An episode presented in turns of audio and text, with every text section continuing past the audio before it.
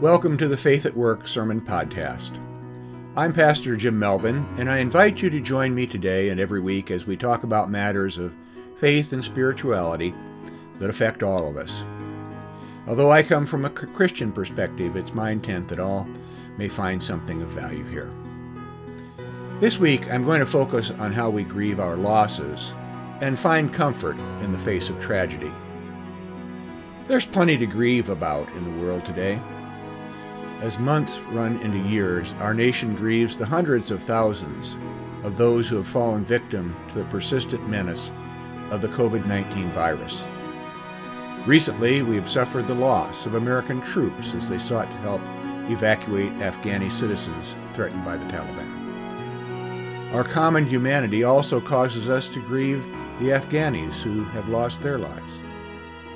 And then there are those who have been killed due to violent weather etc., etc. Those are global losses, and for many of us, they are reasons for us to grieve at a distance. Closer to home, we all face the possibility of personal losses. For many, COVID 19 has hit close to us, or even in our homes. We all face the constant threat of losing someone we love to any sort of disease or tragedy.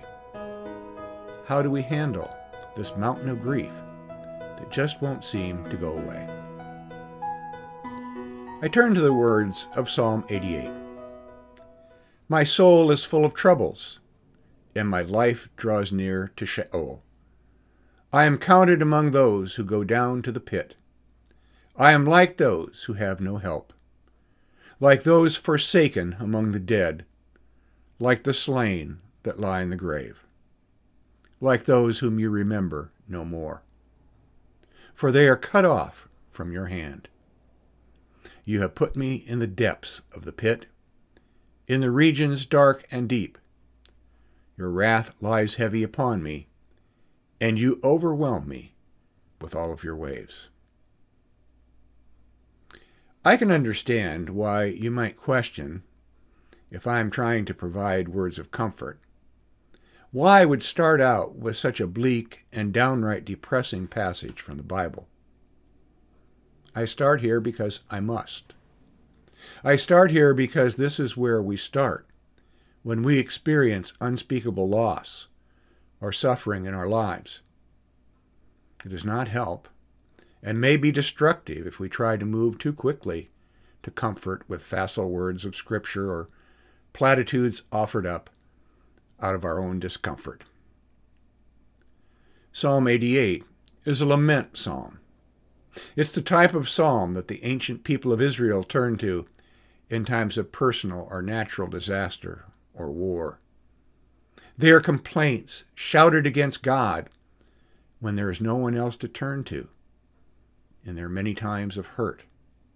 Hurt that seems so unjust and inexplicable. They're also reflected in the words of a modern John Denver song, Opposite Tables. Father, O oh Father, please hear me. My song is a cry of desperation. All the words I hear have lost their meaning. My life is a well of confusion, drowned out by the sound of the lost and lonely. Only the voice inside speaks your name to me. In times of deepest grief, the only one to turn to is God for help or to complain. But we are so confused that we can only cry out in desperation and even anger. Grief runs tortuously slow. It can seem like an endless river of agony. Grieving is almost always incomplete.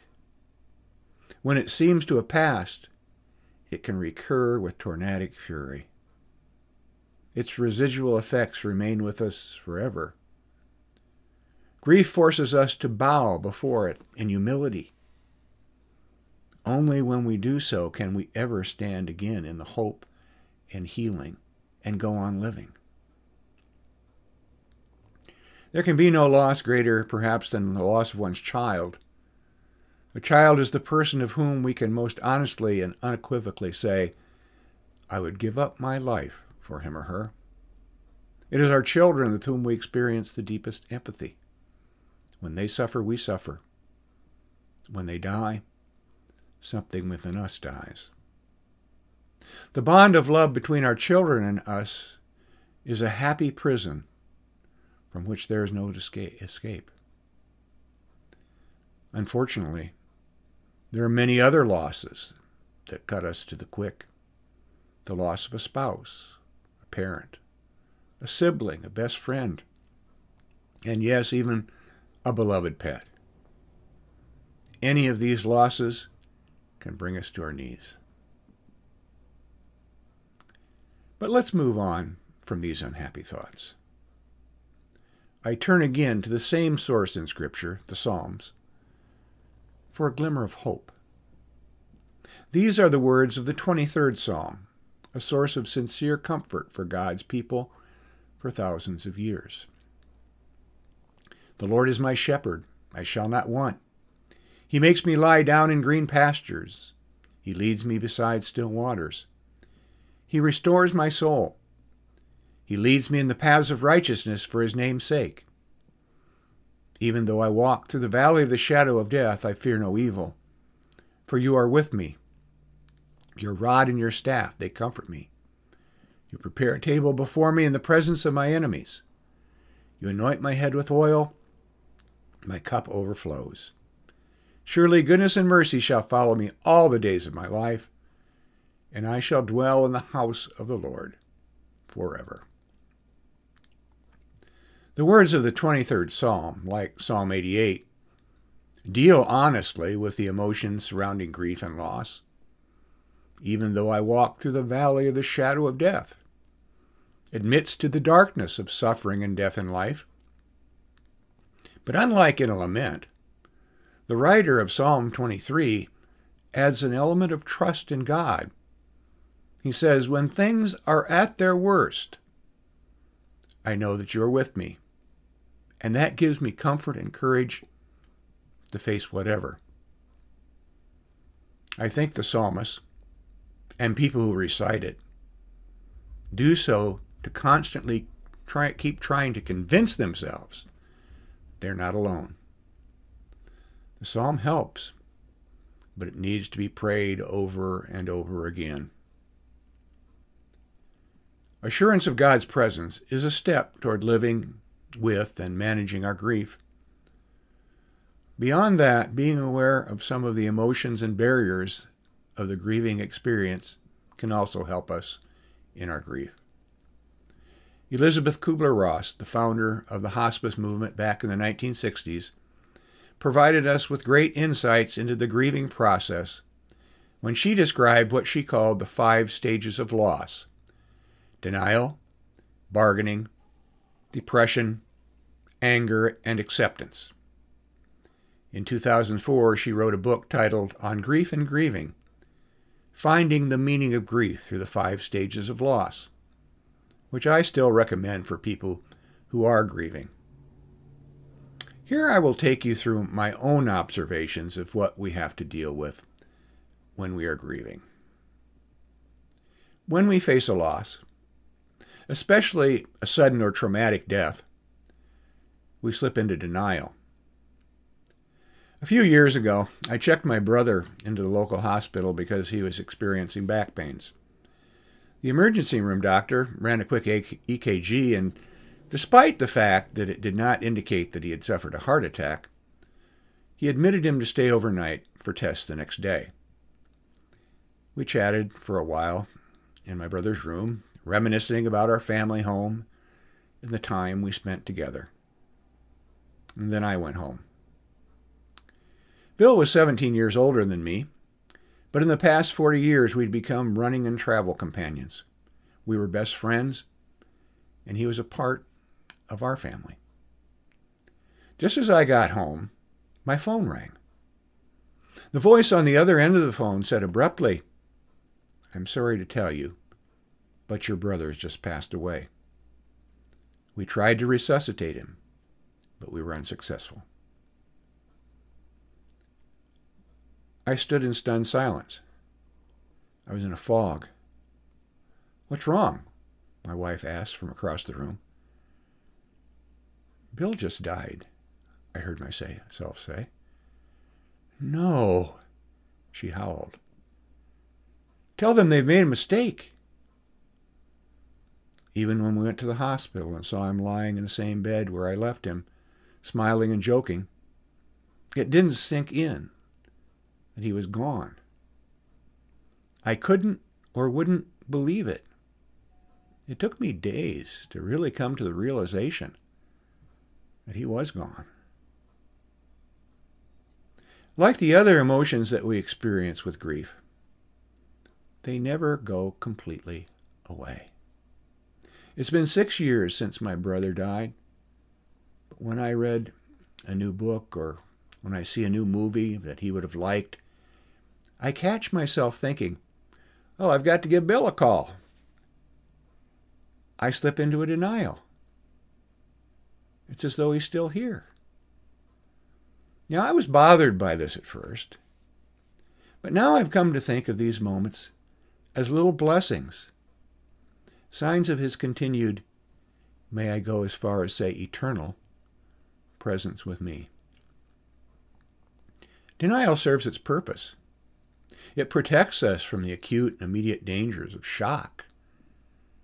This kind of denial is usually fairly short lived it can, however, become hurtful if it persists too long and signals an unhealthy break with reality. In those cases, it's necessary to seek help to move past it. As we emerge from the fog of denial, regret, guilt, and blaming can try to shoulder themselves into our psyche to replace it. Now, regret starts with the thought, if only.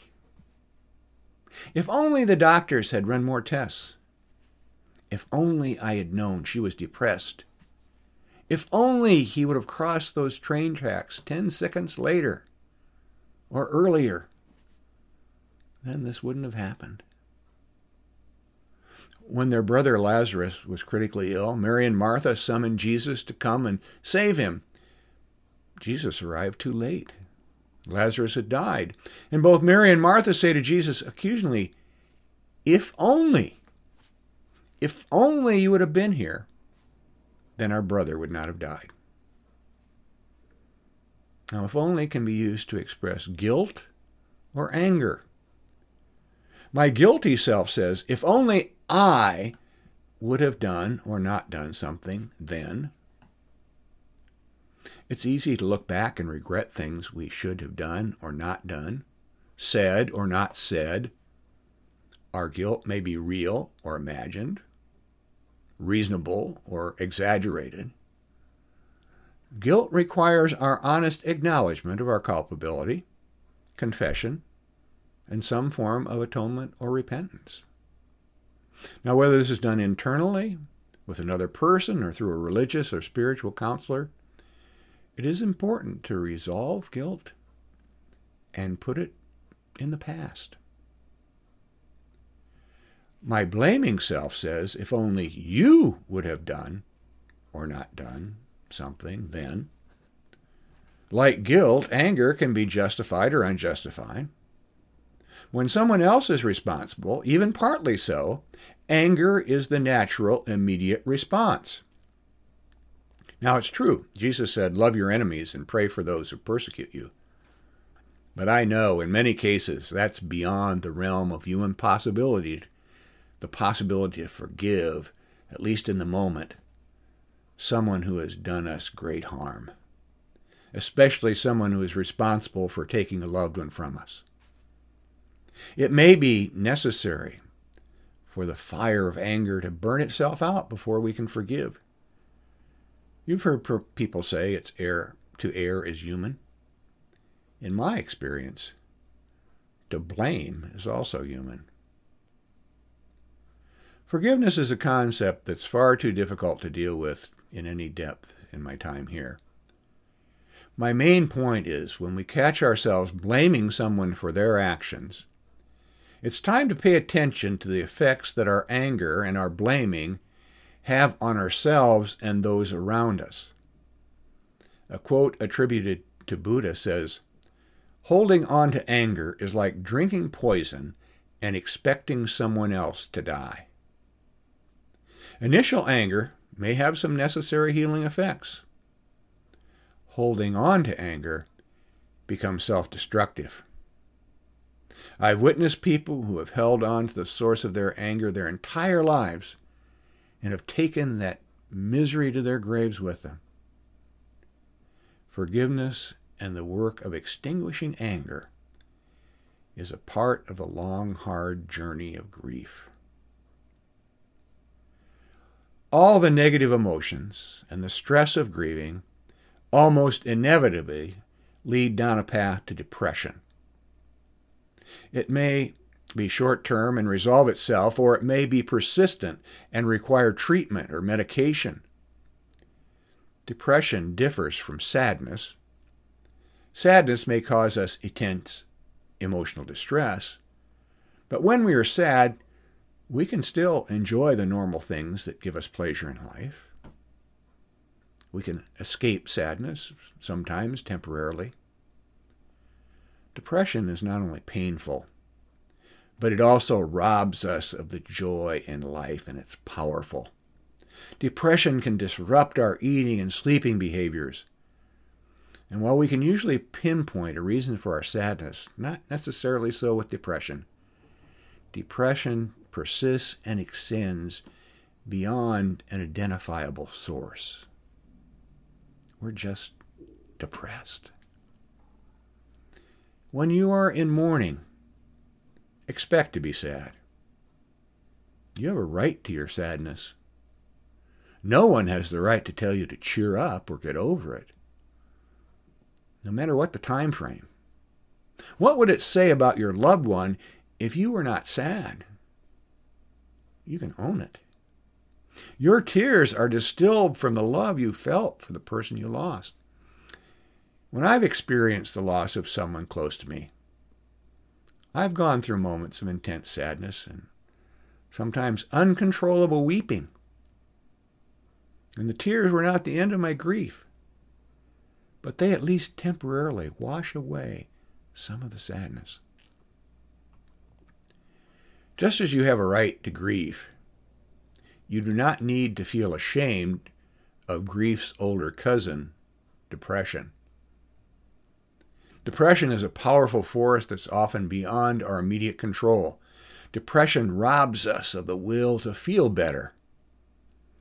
When, as the psalmist in my opening lament, you feel like you have descended into a bottomless pit, cry out and reach out. Call up all the emotional, spiritual, and religious resources within your grasp. God does not want you to suffer. Happiness and a healthy life may seem beyond your reach. They are not. And hopefully others can help you see that. The final part of the grieving process, acceptance, may seem far off, and it may be so, but it is out there. Acceptance may be imperfect, but it can help. It may come and go, flickering like a candle in the wind. But your acceptance can never be totally extinguished. It's always possible. The book of Proverbs gives us a powerful tool to use in our, our, in our climb out of grief, and that's memory. Proverbs says the memory of the righteous is a blessing. First of all, I give a very broad meaning to the definition of righteous. The righteous are not pious people who have never done anything wrong. They're not better than you and me. The righteous are those who have been made right with God. And I believe that through the infinite power of God's love, we are all made right. When you've lost someone, it's not a time to try to forget. It's a time and an opportunity to begin to remember. Tell stories. Look at pictures. Don't be afraid to laugh and don't be afraid to cry. Remember the good and the bad, the happy and the sad. In all of those memories, you will keep a part of that person with you. And you will actually continue your relationship with them, the person that you still love. You can have conversations with your lost saints. Tell them you love them. Tell them you miss them. Say all the things you forgot to say and thought you would never be able to have the chance to say again. And don't be afraid to let them talk to you. Whenever necessary, ask their forgiveness. When appropriate, tell them you forgive them. Just as it may have seemed strange that I started out with the apparent hopelessness of a mournful lament, it may seem equally strange that I have waited until the end to share the words of hope. That's because the end is really the beginning. Death does not have the last word. Life has that. And that's the message of resurrection to new life. As Paul says, listen, I will tell you a mystery. We will not all die, but we will all be changed in a moment, in the twinkling of an eye at the last trumpet. For the trumpet will sound, and the dead will be raised imperishable, and we will be changed. For this perishable nature must put on imperishability, and this mortal body must put on immortality when this perishable body puts on imperishability and this mortal body puts on immortality, then the saying that is written will be fulfilled. Death has been swallowed up in victory. Where, O death, is your victory? Where, O death, is your sting? For those of you who have lost someone and just plain missed them, let me give you one final assurance from the funeral liturgy. We pray, we look forward to being reunited with those who have gone before us. Through all your grief, hold on to that bright hope. And in all things, may God bring you peace. Let me get personal and share a poem with you that I wrote shortly after my brother Bill died. I found some comfort in writing it then, and I find comfort in hearing it, reading it again now. Maybe you will be too. When he died, he gave me purpose to bathe in the life he lived and to love those he had not yet time to love. When he was raised, he brought me with him from the grave and the dark tomb to a new bright day. When we all rise, we will gather in the heavens and sing glad songs. Remember that it all began when he died. Thank you for joining me today. I hope you will come back again. Until then, may God bless you and keep you. May God make his face shine upon you and be gracious unto you. May God look upon you with favor and give you peace.